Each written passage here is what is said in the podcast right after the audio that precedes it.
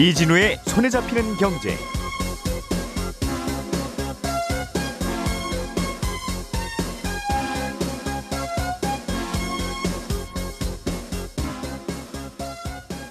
안녕하십니까 이진우입니다. 어, 우리나라뿐만 아닙니다만 외국인이 자기 나라의 집을 사는 것에 대한 국민 감정들은 별로 안 좋습니다. 안 그래도 집값이 계속 오르는데 외국인들이 집을 사는 바람에 더 오른다고 생각하기 때문일 겁니다. 이런 여론 때문인지도 모르겠습니다만 정부가 앞으로 외국인들이 임대사업자로 등록할 때 규제를 좀 더 강하게 하기로 했습니다. 어떤 규제를 더 손본다는 건지 혹시 생각해 볼 점은 없는지 잠시 후에 짚어보겠고요. 정부가 내년부터 비트코인 같은 가상자산에 세금을 매기기로 했는데 현장에서는 이게 세금 매기는 게 쉽지 않다는 지적도 나오고 있습니다. 어떤 이유 때문인지 이 내용도 좀 들어보겠습니다. 전기차를 사면 지자체에서 보조금을 주는데 서울시 같은 경우는 올해 전기차 보조금 신청이 끝났습니다. 전기차 보조금은 어떤 구조로 배분되는 건지 이렇게 일찍 끝나버리면 11월과 12월에 전기차를 구매하는 분들은 어떻게 되는 건지 이것도 좀 알아보죠. 10월 25일 월요일 손에 잡히는 경제 광고 듣고 시작하겠습니다. 오늘의 뉴스를 프로파일링 합니다. 평일 저녁 6시 5분 표창원의 뉴스 하이킥.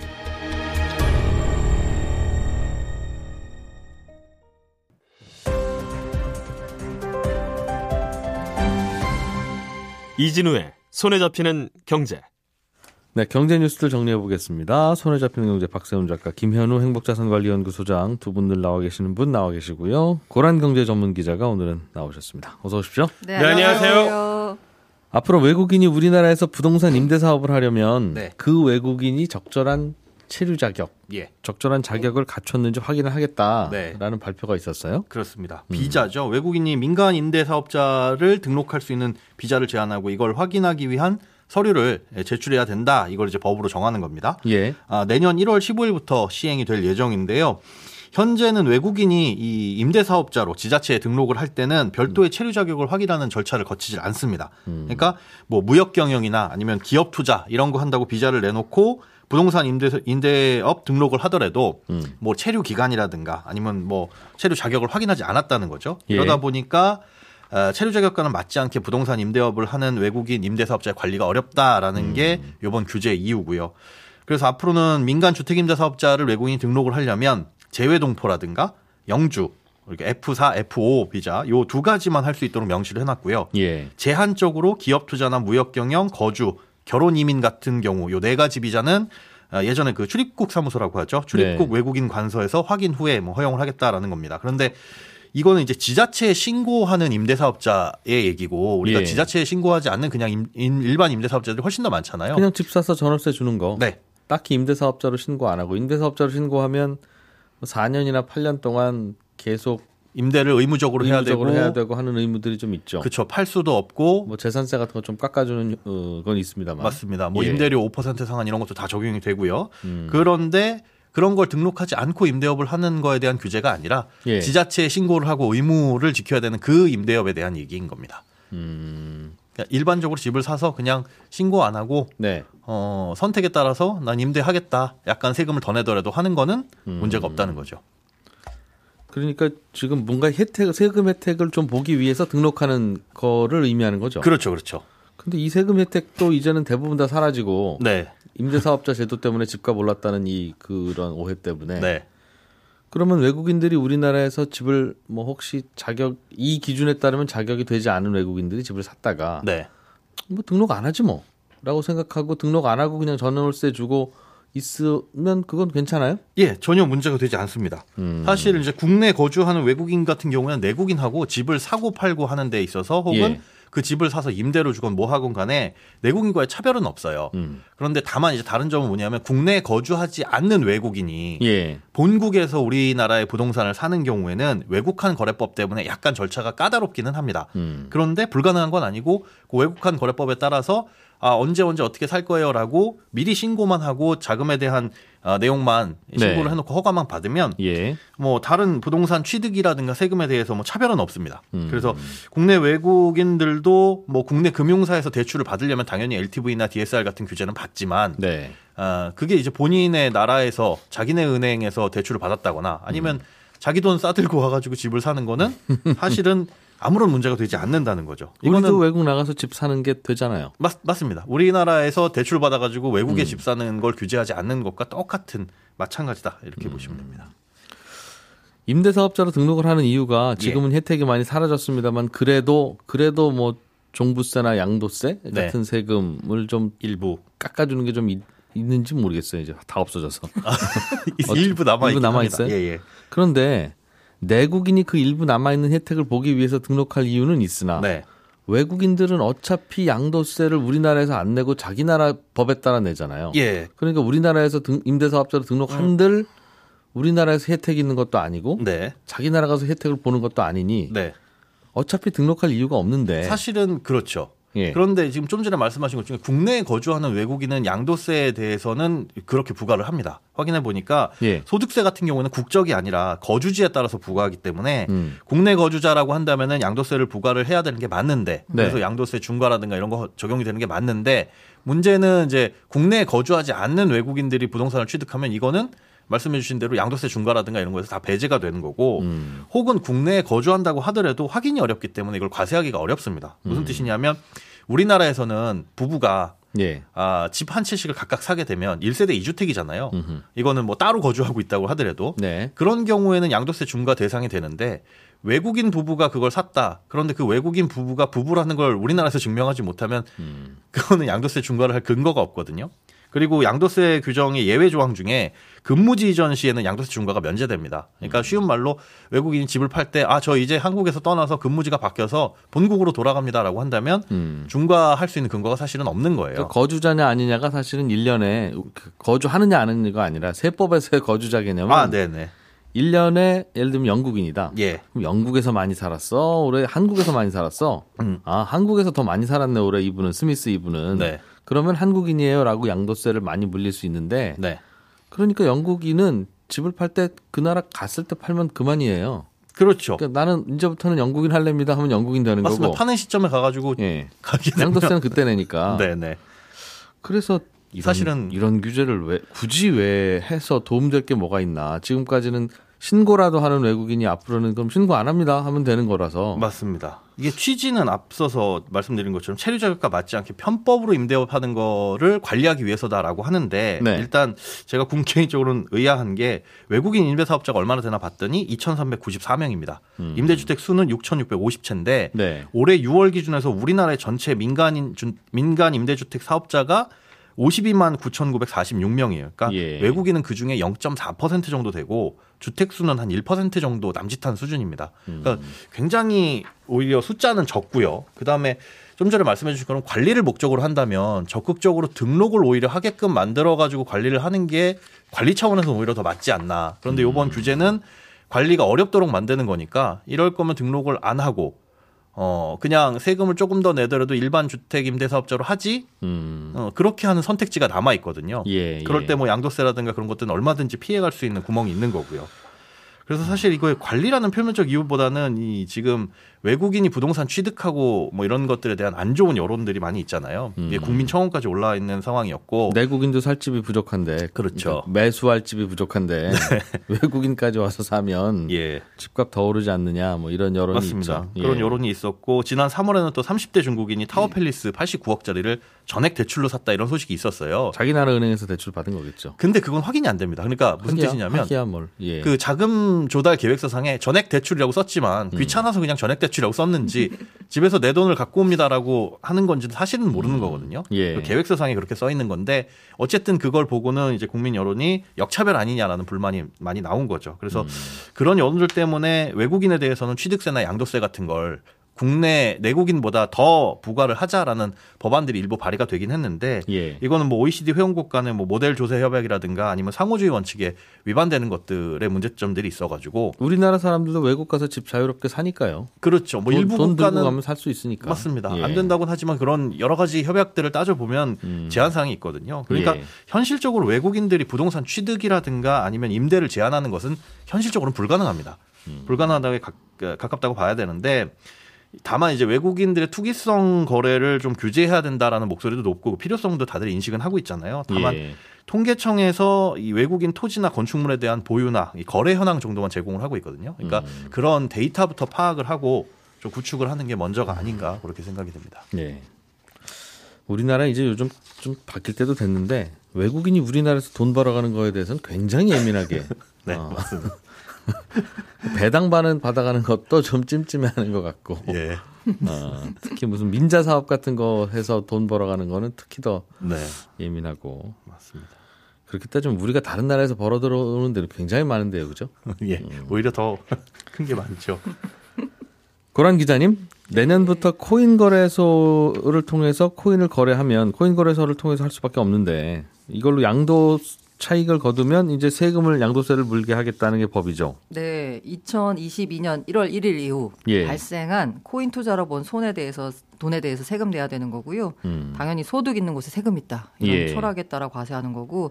근데 그래서 어 그럼 나 내년부터 돈 내는 거야?라고 생각하시는 분들이 있을 텐데요. 실제 투자자가 세금을 내는 시점은 2022년 소득을 계산하는 2023년 5월 음. 종합소득세 신고 때 진짜 내 돈이 나가는 겁니다. 그러나 이제 다음 몇달 후에 내년 1월이 되면 이제부터 계산하는 거죠. 그때부터 버는 돈은 이제 수첩에 차곡차곡 적, 네, 맞습니다. 적어 놓게 되는 거죠. 네. 이게 문제가 근데 뭐냐면요. 예. 큰 그림은 있어요.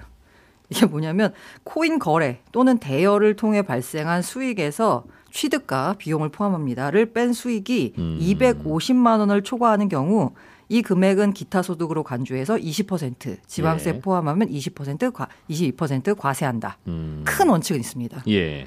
근데 디테일이 없어요. 그러다 보니까 이제 지난주 국정감사 때 야당 의원이 과세 준비 잘 되고 있냐라고 물었더니 홍남기 부총리가 문제 없다. 음. 예. 음. 인프라 갖췄다라고 발언을 했거든요. 근데 정작 이 세금을 계산해야 되는 거래소 입장은 다릅니다. 거래소는 정부가 명확한 가이드라인 안 주면 우리는 과세가 어렵다라는 거 이제 항, 되게 항명하고 있습니다. 지금은 거래소에서 그럼 과세해서 거래소에서 원천 징수를 해서 아니에요. 그건 아니에요. 떼라는 거 아니죠. 아니에요. 거- 거래소에서 차곡차곡 자료를 모아서 그 음. 자료를 일제히 국세청에 잘 전달해라라는 겁니다. 그러면 사람들은 자기가 번 돈 알아서 세금 신고할 거고 네. 그 세금 신고 잘했는지 그 자료 가지고 국세청이 들여다보겠다. 네, 맞습니다. 음, 그럼 거래소는 뭐 해드릴 게 없 이 그냥 자료만 드리면 되네요. 근데 자료를 드려야 되는데 예. 만약에 자료를 잘 안 드리면은요 음. 이 고객들 불만이 굉장히 클 거 아니에요. 무슨 자료가 필요하죠? 세금을 잘 걷기 위해서는? 이게 제가 아까 대원칙이라고 말씀드렸잖아요. 예. 일단 가장 확실한 건 판돈입니다. 이거는 뭐 거래소에 팔았으니까 그렇죠. 판돈은 예. 확실하거든요. 예. 이 문제는 취득가입니다. 이 코인을 도대체 얼마에 샀는지를 만약에 자기 거래소에 샀으면 너무 분명하죠. 아, 그렇죠. 그렇죠. 근데 예. 이 코인의 문제가 뭐냐면요. 이게 주식하고 다르게요. 막 거래소를 왔다 갔다 넘나들고요. 국경도 이제 넘나들면서 해외 거래소도 왔다 갔다 할 수 있습니다. 그렇죠. 네, 그게 코인의 특징인 거고요. P2P. 음, 네. 그러다 보니까 이 코인을 우리 거래소에서 팔긴 팔았는데 어떤 거래소에서 넘어왔어요. 예. 그럼 취득가를 알 길이 없습니다. 이 거래소가요. 넘어온 날 그날의 그 코인 가격을 취득가로 써야 되겠네요. 그렇게 하면 안 되죠. 왜냐하면 다른 거래소 굉장히 비싸게 갖고 있다가 예. 해당 다그 뭐 예를 들어서 예. 빗썸이라는 거래소에서 제가 이걸 5천만 원에 샀어요. 음. 근데 이게 8천만 원에 올랐습니다. 이걸 업비트로 딱 옮겨요. 네. 그래서 업비트에서 매도를 하면 8천만 원이잖아요. 그렇죠. 말씀하신 방법대로 하면 8천만 원 빼기 취득가가 8천만 원이니까 세금을 안 내게 되는 거죠. 그런데 실제 취득가는 5천만 원인 거잖아요. 네. 네. 그래서 이게 문제가 있어요. 이렇게 넘나들다 보니까. 아. 예. 그래서 만약에 자기네 거래소에서 사서 자기네 거래소 팔면 문제가 안 되는데 네. 이 다른 외부에서 넘어온 코인에 대해서 취득가를 어떻게 계산할 것이냐 가 음. 문제인데 첫 번째 문제가 나타나는 게 바로 국내 거래소 간 코인 이동. 조금 전에 사례를 네. 들어주셨던 이건 비교적 간단합니다. 지금 근데 개인정보 보호 문제가 있기 때문에 빗썸이 업비트에다 자료를 못 줍니다. 이 고객이 예. 5천만 원에 코인을 취득했어라고 못 줘요. 그러니까 A 어 3천만 원에서 A 거래소에서 샀다가 음. 그게 5천만 원 되고 네네. 아, 그럼 얼마나 좋겠어요? 나서 B 거래소에서 5천만 원으로 비거세로 보낸 다음에 파는 그냥 거죠. 팔면 B 거래소에서는 차익이 없고 네, 맞습니다. A 거래소에서는 3천만 원이 있다가 5천만 원이 됐을 때 빠져나갔으니까 네, 네.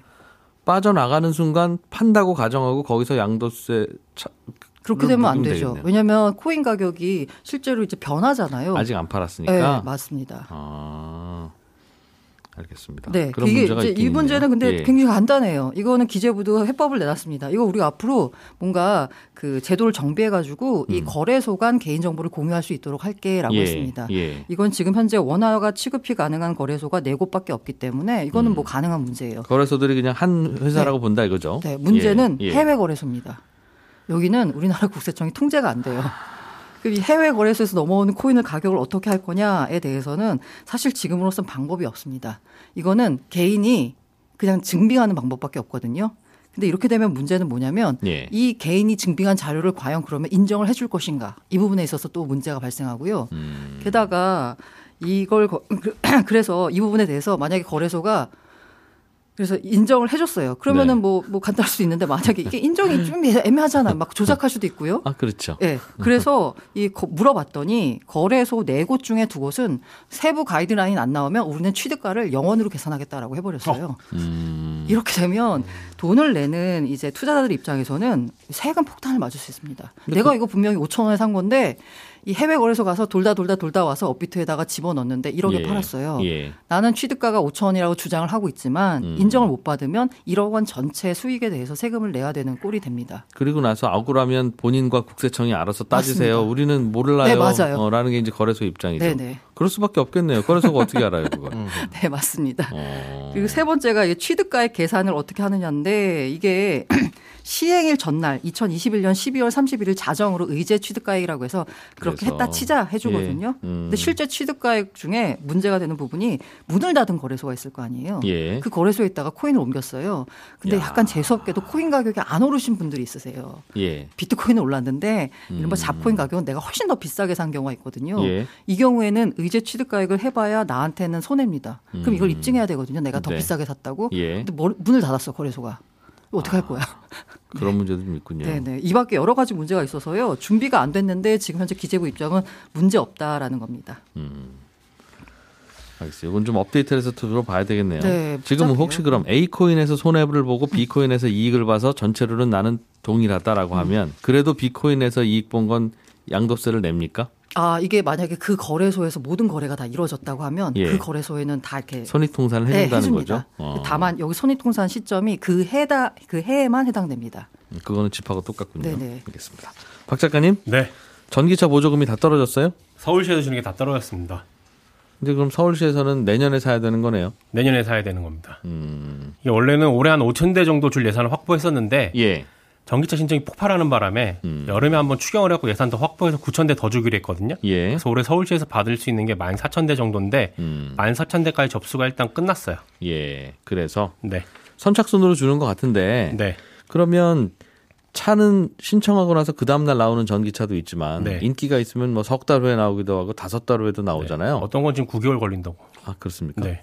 그러면 차가 나오고 난 다음에 신청하는 겁니까? 아니면 차 계약하고 신청하는 겁니까? 둘 다입니다. 일단 신청을 하고요. 예. 신청한 날로부터 3개월 안에 출고가 돼야 됩니다. 무조건. 네. 출고가 안 되면 탈락. 다음 순위가 올라오세요. 요런 요런 과정입니다. 요즘엔 탈락이라는 단어도 들으면 뜨끔해요. 탈락은 그 탈락은 곧 죽음을 의미하니까. 그렇습니다. 그래서 실제로 지금 보조금 지급까지 끝난 그러니까 신청하고 출고까지 된 거는 6,400대, 예. 7,600대 정도는 출고되는 순서대로 이제 지급이 됩니다. 아, 그러니까 3개월 동안 기다려는 준다. 네, 기다려는 줍니다. 아, 원래 그- 이것도 이- 두 달이었는데 예. 요새 차가 좀 늦게 나오다 보니까 알겠어요. 석 달까지 늘려준 거예요. 신청하고 나서 네. 우리도 은행 가서 번호표 뽑았다가 잠깐 화장실 간 사이에 내 번호 딱 지나가고 뒷사람 가면 네.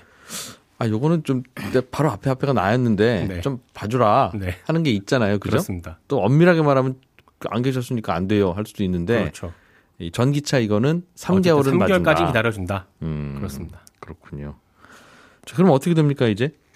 일단은 14,000대까지는 접수가 끝났고 네. 남은 게 아까 7,600대 정도 된다고 했잖아요. 예. 근데 이 7,600대가 3개월 안에 안 나오면 음. 그 뒤로 지금 14,000 번 뒤로 7,600번까지는 이론상 받을 수는 있어요. 네. 그래서 지금 신청을 받고 있긴 하거든요. 예약 대기라도 걸려고. 예. 그런데 이제 7,600대가 3개월 안에 나와 버리면 못 받는 거고 안 나온다. 음. 그럼 받을 수 있는 겁니다. 대신에 이 신청은 예. 12월 3일까지만 받고 12월 4일부터 신청도 아예 안 받아 버려요. 아, 알겠습니다. 정확하게 차 나오고 난 다음에 신청하세요라고 하면 깔끔하긴 하겠네요. 네, 깔끔하긴 하죠. 그렇게 근데 하면 또- 될것 같은데. 근데 또 인기 있는 차종들 같은 경우에는 이게 예. 연간으로 지급을 하다 보니까 네. 차가 예를 들어서 한 11월 달에 나와 버린다. 네. 그럼 앞에서 이미 보조금 다 받아가 버리거든요. 그렇죠. 그걸 못 받는 거 아니겠습니까? 점점 이제 우리나라는 뭐 할 거 있으면 상반기에 다 해야 되는 네. 빨리 빨리 그 빨리 차도 상반기 상반기에 받아야 빨리 보조금 나오고 대출도 상반기에 받아야 잘못하면 가을 겨울 되면 또 대출도 잘 안 나오고 네. 근데 또 상반기에 해도 출고 지금처럼 또 3개월 있다가 나와 버리면 탈락이니까 그럼 다시 신청해야 돼요. 음, 제도가 그렇게 돼 있군요. 그렇게 돼 있습니다. 이런 구조라서 인기 차종이면 인기 차종일수록 더더욱 받기가 어려워요. 그렇네요. 그렇습니다. 어, 신청하고 나서 3개월 안에 안 나오면 땡 네. 번호표가 사라지니까. 그렇죠. 이거 내년 초에 이제 다시 받을 텐데 1월 말에 공고 나가고 2월 초에 바- 신청 받을 거예요. 예. 2월 초에 가옥 선착순을 신청한다고 해도 인기 차종인 경우에 3개월 안에 안 나면 못 받고 음. 뒤로 밀리고 그럼 또 못 받고 이렇게 되는 거죠. 그럼 지금 그 인기 차종 신청해서 아직 안 나오신 분들은 네, 이번 달 안에 빨리 내주든가 네, 아니면 내년 1월에 내주라. 네. 그렇게 요청을 하고 있겠네요. 영업사원한테. 요청을 해야 되는데 또 그 출고 시점이라는 걸 정확히 맞추기가 어렵잖아요. 미리 출고해놓고 갖고 있다가 인도하는 방법도 있긴 할 텐데. 그 자동차 판매 회사가 그렇죠. 그 보관할 장소도 없고 또 오래 있다가 인도하게 되면 문제도 생기고 그래서 여러모로 어렵습니다. 네, 저는 잠시 후 11시 5분부터 이어지는 손에 잡히는 경제 플러스에서 다시 만나겠습니다. 이진우였습니다. 고맙습니다.